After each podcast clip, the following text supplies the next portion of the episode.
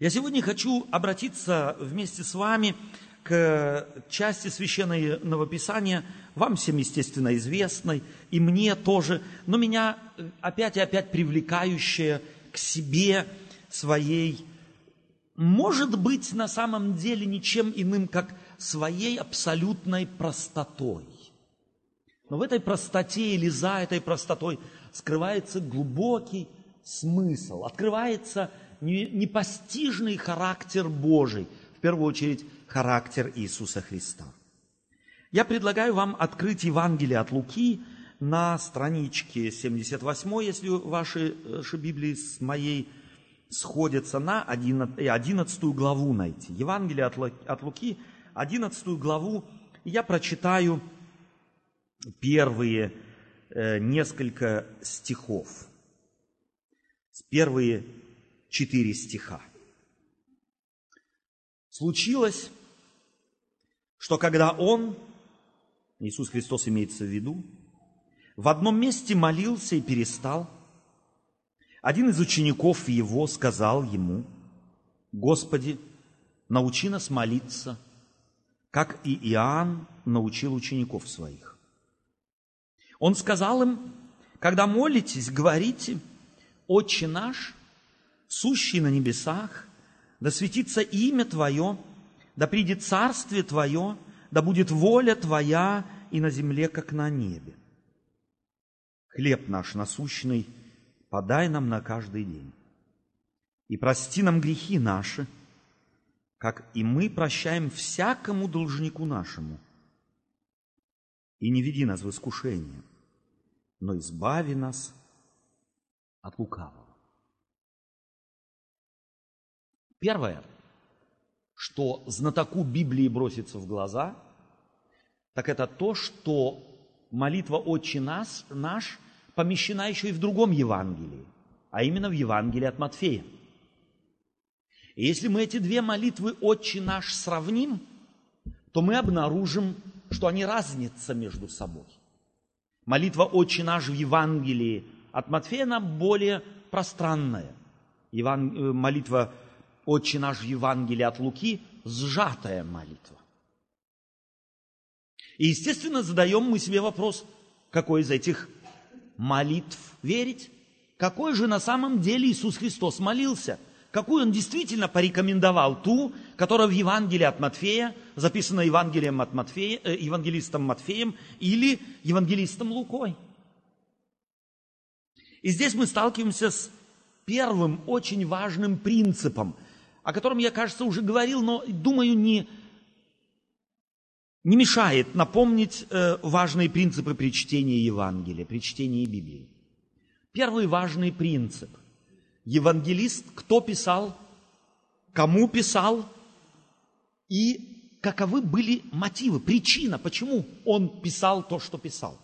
Помните, мы об этом говорили? Кто писал, кому писал и каковы были мотивы, причины, заставившие того написать то, что он написал. Если мы будем читать Евангелие от Матфея, то мы заметим, что Евангелие от Матфея ориентировано на церковь, на общество. Евангелие от Луки сориентировано на личность. Значительная разница.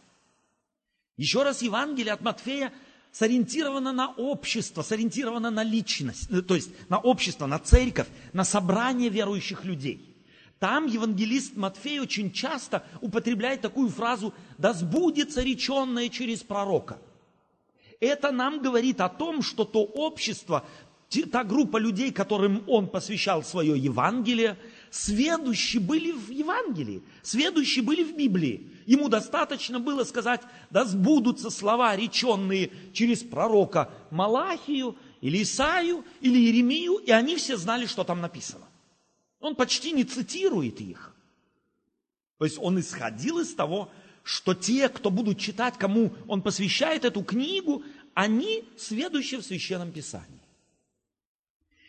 Когда же мы читаем Евангелие от Луки, и евангелист Лука единственный из евангелистов, который дает э, исчерпывающую информацию на предмет мотивов, его побудивших Евангелие написать.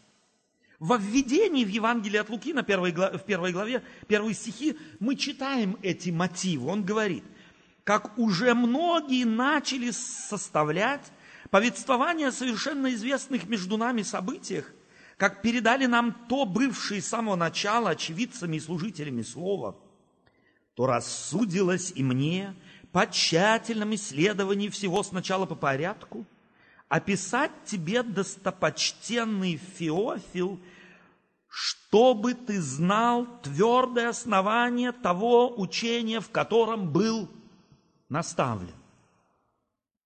Это Евангелие посвящено кому? Личности, Феофилу, одному единственному человеку. Я спрашиваю себя, с чего вдруг бы это Лука решил бы, придя домой в один прекрасный день, написать Евангелие одному из своих братьев? Я могу себе представить, что Лука, как и другие, ходил в церковь. Он точно так же, как другие, э, э, посещал богослужения, присматривался к братьям и сестрам. В один прекрасный день, может быть, увидел сидящего понурового Феофила. Отвел его в сторону явно молодого человека. По имени мы обнаруживаем, мы можем с точностью сказать, что он не был иудеем – он был язычником, он был греком. Это значит, что он когда-то поклонялся идолам. Он когда-то молился богам, ответственным за ветер, гром, молнию, дождь, снег, за жатву, посев, за любовь, за развод, за женитьбу, за успех предприятий каких-нибудь. У них были боги, ответственные за все – но когда-то кто-то где-то его переубедил или убедил в том, что нужно идти к одному Богу, который несет компетентность, ответственность за все сферы жизни. У одного Бога все в одних руках. Тебе не надо за посев одному молиться, а за урожай другому, а за, если гром тебе грозит третьему, и если дождя нету четвертому, у тебя есть один Бог – и ты ему можешь с каждой твоей нуждой обращаться. Греки были люди логики, в противоположность семитам, иудеям.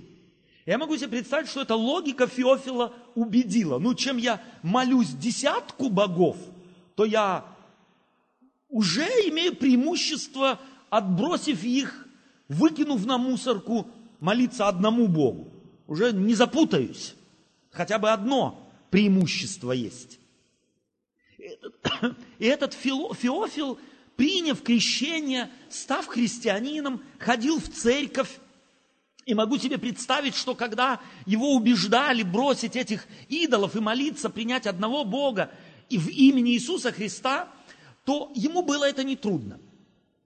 Потому что он в своей жизни мог, скорее всего, сказать, как и все поклоняющиеся идолам, прока от них нет.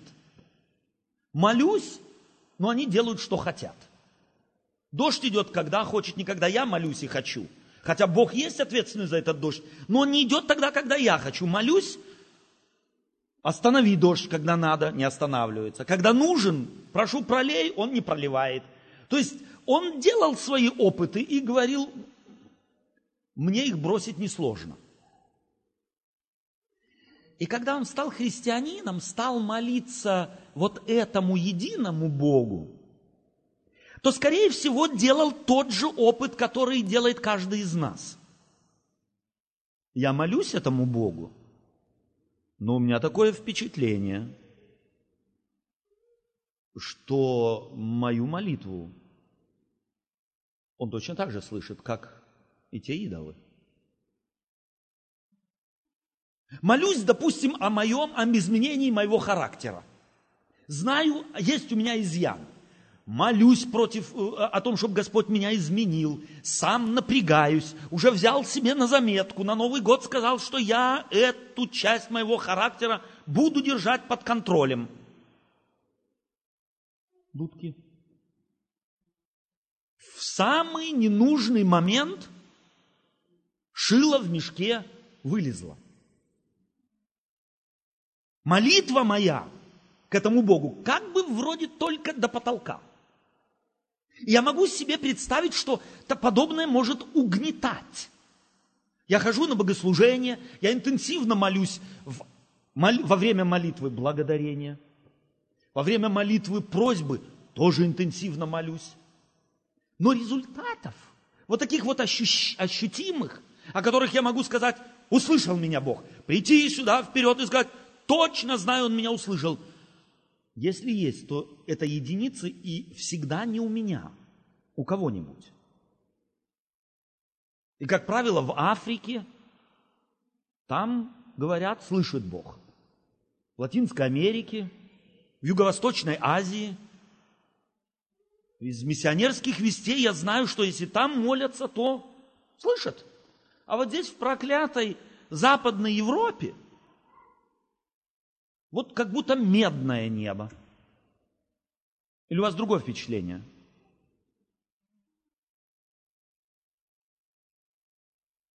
Я могу себе представить, что этот Феофил был вот в таком кризисе. И Лука заметил это. Сколько нужно иметь любви, чтобы сказать, этот человек мне настолько дорог, я сяду-ка, я разузнаю все об этом Иисусе Христе, и я ему посвящу целую книгу – Насколько должен был этот Феофил Луке быть дорог? Это первое, что меня волнует. Насколько мне дороги те братья и сестры, с которыми я каждое богослужение на богослужении встречаюсь. Что я готов сделать для моего ближнего, для моего брата, для моей сестры, чтобы его духовная жизнь, и моральная, и нравственная, просто бытовая жизнь облегчилась. Лука сказал себе, когда-то без этого невозможно было. Феофилу, прежде чем ему нотации читать, или лекции читать, или постоянно его увещевать, я одну книжку ему напишу. И потом в один прекрасный день на день рождения подарю ему. И скажу ему, читай. Здесь есть все, что во мне укрепляет веру, оно в тебе тоже укрепит веру. И когда он писал ему книгу, то, естественно, у него информация об Иисусе Христе была гораздо больше, чем вошло в его, в его книгу. Об этом мы, допустим, читаем у евангелиста Иоанна. Я всегда люблю напоминать это место. Евангелие от Иоанна, последняя глава, последний стих – Многое и другое сотворил Иисус, но если бы писать о том подробно, то, думаю, самому миру не вместить бы написанных книг. Смотрите, если мы возьмем Евангелие от Иоанна, вот оно у меня, и эти листы, на которых зафиксировано Евангелие от Иоанна, вот они – удалим из Библии и закроем Библию, то кто заметит, что Евангелия от Иоанна здесь нет? Ну, никто не заметит. Библия не станет настолько тоньше, что кто-то сказал бы, о, Евангелия от Иоанна здесь, наверное, нет. Иоанн же говорит, что если бы писать о том подробно, то самому миру не вместить бы написанных книг. А написал какую книжку? Такую. Что это значит? Это значит, что из того огромного количества информации, которая у него была, он выбирал необходимую и служащую той цели – которую он преследовал своим Евангелием. Правильно? У Луки это было не, не по-другому. Он свое Евангелие писал Феофилу и писал, взял в это Евангелие, в эту свою книгу то, что служило цели его книги. Укрепить веру Феофила. И когда он эту книгу писал, то могу себе представить, анализировал все, что ему известно было о его брате Феофиле. И говорил, теме молитвы я должен посвятить то же место. И он искал, что Иисус Христос сказал о молитве.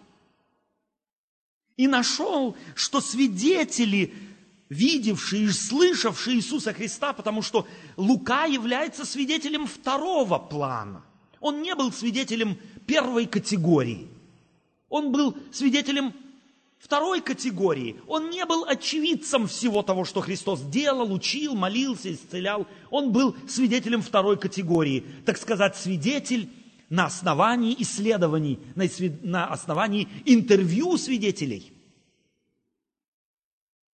И он нашел, что те говорили, что как-то случилось, что когда он молился в одном месте э, и перестал, один из учеников его сказал ему, Господи, научи нас молиться. А теперь я вас спрашиваю. Можно не отвечать. Если кто-то смелый, пусть ответит. Кто из здесь сидящих когда-либо обращался к кому бы то ни было с просьбой «научи меня молиться»? К пастору, к пресвитеру, к брату, к сестре. Слушай, научи меня молиться. Кто? У нас здесь есть братья и сестры, которых, которые в церковь ходят уже не, не один десяток лет. А верующие мы, собственно говоря, и молитвы практикуем тоже. Если даже и не ходили в церковь активно, то где-то молитвы наши практиковали. Я являюсь христианином в третьем поколении. Я родился, если так сказать, можно, в семье верующих людей. Я дважды крещен. Один раз, когда мама была беременная мной – за неделю до родов крестилась. А потом уже по вере я крестился второй раз. Я за всю мою пасторскую жизнь, меня о многом просили. Меня просили помолиться за больных. Меня просили молиться за здоровых, за младенцев, за стариков, за пары сочитывающиеся и пары расходящиеся. О многом просили – но я ни одного раза за все свои почти 30 лет пасторского служения не могу вам сказать, что кто-то подошел бы ко мне и сказал, Отто, научи меня молиться. Должен вам раскаяться, что и я никого никогда не просил, научи меня молиться. Мы все как бы думаем, что мы, ну, молиться, а что тут такого, что тут такого сложного? Мы молиться умеем. Или мы по-другому думаем? Ведь если бы кто-то усомнился в том, что он молиться не может, то он бы, наверное, спрашивал бы об этом. Отсутствие, отсутствие этой просьбы говорит о том, что мы нашей молитвой довольны лучшего быть не может.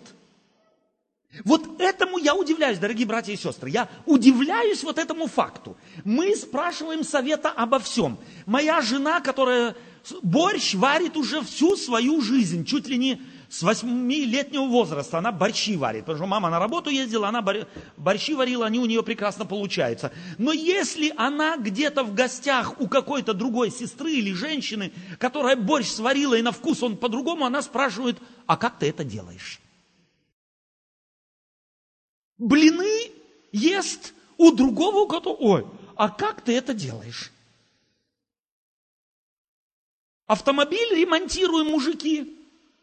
А как ты это делаешь? Это у нас тема. И мы часто об этом... Хотя, ну, казалось бы, если ты ездишь на машине 15, 20, 25 лет, то уже и Не надо обмениваться опытом. Нет, мы обмениваемся.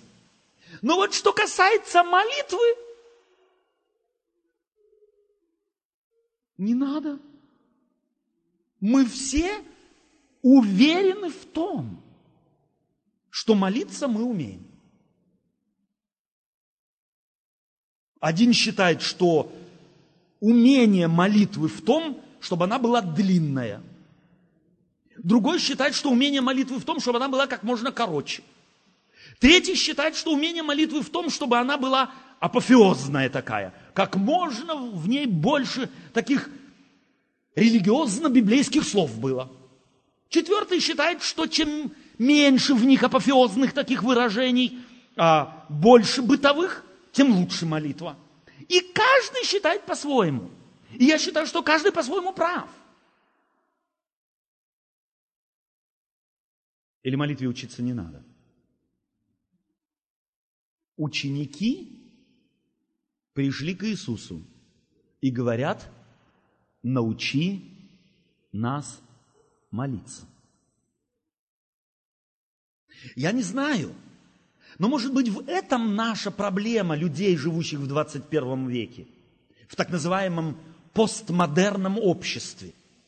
Что что касается духовных величин, то мы думаем, мы все знаем. Мы все умеем. И кого хочешь, научим. В Библию читать тоже интересно, что в церкви редко кто-то приходит к человеку, который, так сказать, учился богословским дисциплинам, а научи меня, как читать Библию. Мы здесь все сами с усами. Все мы можем читать, иногда несем такую ерунду, но так уверенно, что э, и тот, кто не верит, э, поверит. Неудивительно, что и мы сами верим. Научи нас молиться. Просили ученики Иисуса Христа. А когда мы, если не у пастора, если не у пресвитера, если не у сестры, не у брата, у Бога в молитве просили, Господи, научи меня молиться. Так проще. Я говорю, так проще.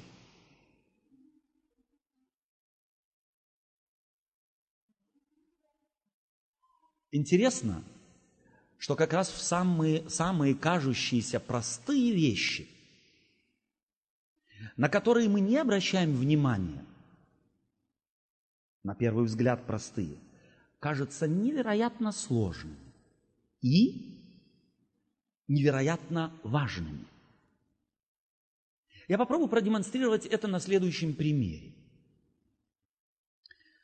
Я в первый раз лет, наверное, 12 тому назад попал к зубному врачу. Что тут такого удивительного? Сел в кресло, как всегда, к зубному врачу я хожу не с удовольствием. Меня жена заставляет и термины делает тоже. Что я могу забыть, потому что м, не хочется туда ходить. И когда я сел в кресло, он посмотрел мне в рот, и первое, что он сказал после долгого молчания для меня очень удивительного, отослав своего ассистента, господин Вендель, вам надо научиться зубы чистить.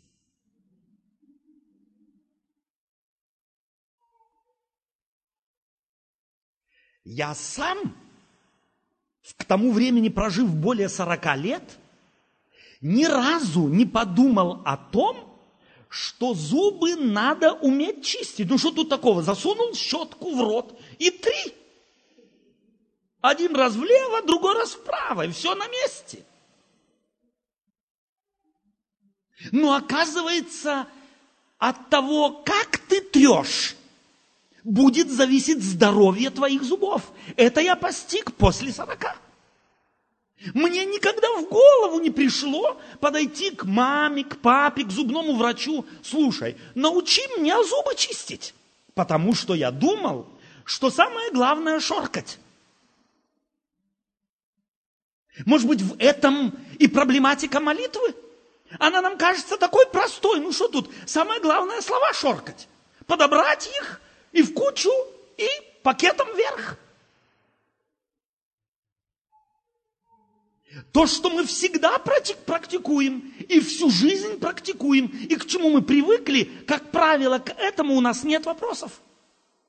Мы думаем, что мы с этим, коль скоро мы уж сколько лет справляемся, дивно справляемся. Научи нас молиться, записывает Лука в своем Евангелии, которое он Феофилу хочет подарить в 11 главе. Научи нас молиться, говорили апостолы. И тем самым он очень щадяще подводит Феофила к одной из главных проблем христианства. Не стесняйся спрашивать. Не стесняйся сомневаться в том, что ты делаешь, а правильно ли ты это делаешь. Потому что мы привыкли, нас научили в школе, в детском саду кое-кого, в школе, в университетах, на работе, в обществе, в котором мы выросли, нас научили сомневаться во всем. В книгах, в передачах, в газетах, в свидетельствах людей, но не научили сомневаться в самих себе – и тем паче, что касается духовных величин, тут мы никак не сомневаемся в себе. Вот как та сестра молится и как этот брат молится, это никуда не годится. А вот как я молюсь, все нормально. Не надо ни учиться, не менять ничего, не искать, не спрашивать, зачем. У меня все дивно. Научи нас молиться спрашивали апостолы. И второе, чему и что здесь фиксирует евангелист Лука, что мне невероятно важно отметить, что Иисус Христос не навалился на них, Боже мой, и что это с вами делается? И христиане сколько лет и молиться не можете. Он не стал их унижать, он не стал вот это удивление выражать, он переходит к делу, ни одним словом не отметив, что это несказанно странная вещь.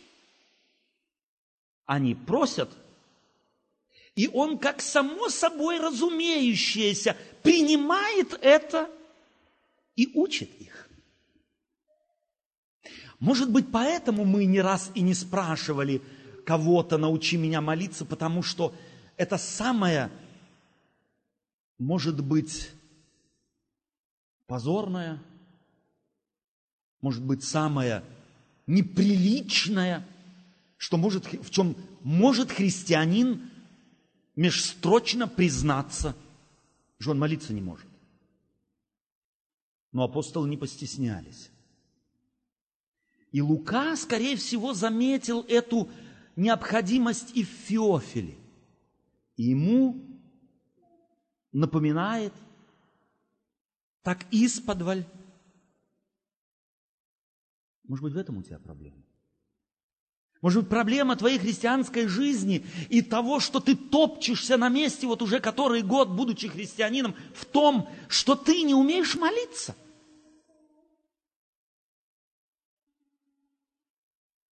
Научи нас молиться.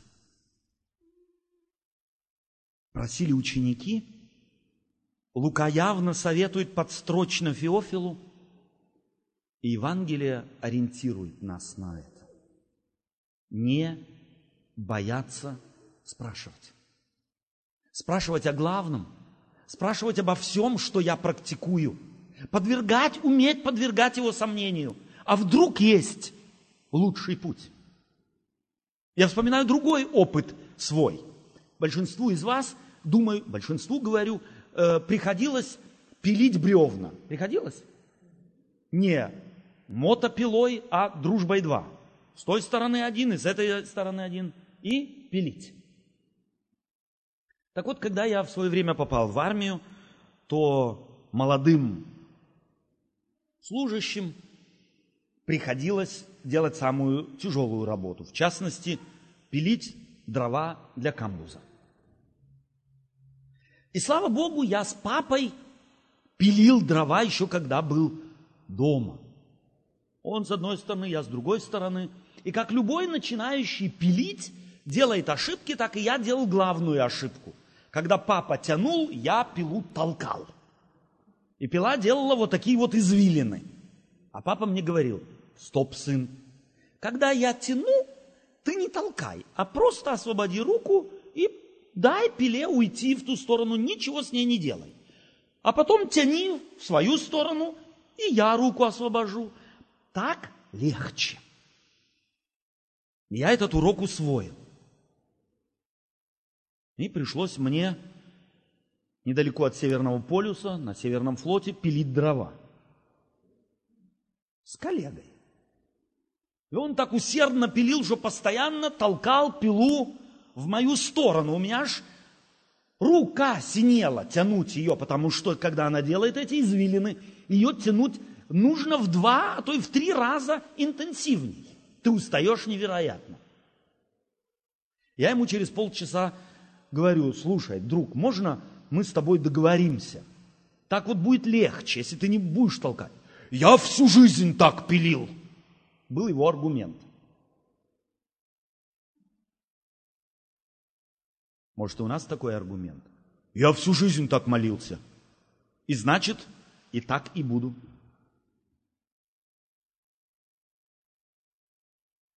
В том, что мы очень долго практикуем, что давно практикуем, входит совершенно определенная рутина – и у нас в последний момент, а может быть никогда не появится естественного вопроса, а могу ли я это? Потому что я, как я делаю, я уверен, что это правильно.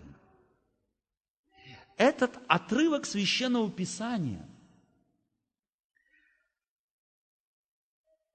возбуждает во мне мысли о необходимости учиться ставить мою практику под вопрос. Учиться всегда, спрашивать опять и опять, быть открытым для того, чтобы продвинутым быть вперед опытом, знанием другого. Иисус Христос не прочел им лекцию на тот счет, как это так, они не могут того, что должны бы, очевидно, уметь, а просто говорит им, когда молитесь, говорите так. Отче наш. Отче. Отец. В оригинальном Абба стоит. Папочка. То бишь, молитесь так, берите пример с детей. Если ребенок упал, ушибся, больно ему, чего-то не получается у него, урок какой-то, упражнение какое-то, дело какое-то, то нормальный ребенок бежит к маме, бежит к папе и что делает? Он вначале останавливается и слагает про себя, готовит вступление в просьбу. Я маму должен спросить вот так и так и так и так, чтобы она меня услышала. Делает так ребенок. Мы все были детьми. И мы не раз просили. И каждый из нас четко знает, тогда, когда мы еще не в пубертальном возрасте, где уже извращенность в мозги в наши въезжает, и мы тогда хотим обхитрить наших родителей, тогда мы иногда готовим наши, как подойти к маме, чтобы она мне 5 евро дала, как мне объяснить ей так, чтобы она мне, может быть, больше дала. Ребенок на самом деле, который еще не ходит в школу, еще не извращен этими вот э, так сказать, язвами общества, он просто от души говорит то, что говорит, а иногда прибегает и ничего не говорит, просто уткнется в маму, а мама уже все знает сама. Научи нас молиться. И первый важный пункт, или второй же, или третий важный пункт. Воспринимайте Бога вашего Отца. Ему не нужна помпезность. Ему и не нужно что-то особенное. Ему нужно твое сердце. Ему нужно, чтобы то, что ты ему говоришь, шло из глубины твоей души. И чтобы ты, когда молился, не косился бы на всех присутствующих и не думал бы, о, а как моя молитва повлияет теперь на всех, кто ее слышал. Наверное, скажут, вот бы мне так. Если ты так молишься, тогда лучше перестань. Если у тебя другие мотивы в сердце твоем, нежели один мотив, Господи, услышь меня, Господи, помоги мне,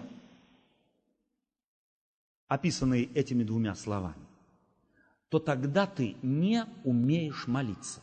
Какие бы слова, какие бы формы, как долго или как, как коротко бы ты ни молился, обрати внимание на мотив – Ибо когда-то Иисус Христос сказал фарисеям и книжникам, или своих учеников учил, не молитесь так, как они для показухи, стоя на углах улиц. Чтоб все видели, зайди в твою комнату, запри за собой дверь, и Отец, видящий тайное – воздаст тебе явно. И вот это Отец, видящий тайное, оно двояко.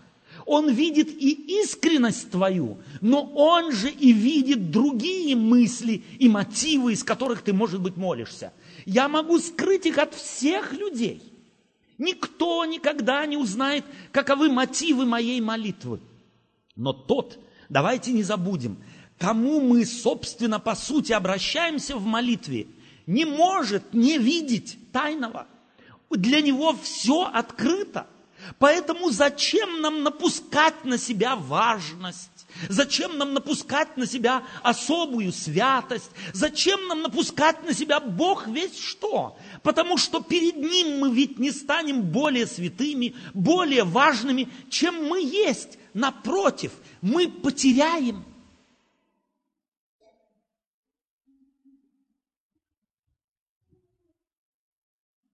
потому что он не может не видеть тайного. И опять, все, что я сегодня сказал, ни в коем случае не является осуждением молитв здесь когда-либо произнесенных, потому что я не вижу тайного. Но я хотел бы, чтобы мы, я за себя, ты для себя и каждый для себя, когда он открывает рот для молитвы, побеспокоился бы прежде всего о своем тайном. Это тайное видит Бог. Но еще кто видит? Я сам. Мне оно известно. Два свидетеля, две личности знают об, этом тайн, об этой тайне. Молящийся и молитву принимающий. Поэтому давайте мы начнем учиться молитве с того, что прежде чем начать молиться, мы спросим Господа, и особенно это касается общественных молитв, мы попросим Господа, Господь, измени мои мотивы. Чтобы я никогда в жизни больше, если такие мотивы у меня были, не молился ради присутствующих, не молился ради восторга, не молился ради того, чтобы впечатление оказать, а молился бы ради одного единственного, чтобы ты мог услышать, принять и благословить. Как должен был Лука любить Феофила, чтобы это сделать. Если вы когда-нибудь будете иметь время – Возьмите Евангелие от Луки и прочитайте именно из этого ракурса. Луки, любящего Феофила и желающего ему помочь, укрепить его веру, держаться Христа, правильно молиться, искренне верить и быть счастливым христианином. Одним из важных залогов Счастье в христианстве является молитва. И я хотел бы, чтобы нам не безразлично было, умеем ли мы молиться или нет. Amén.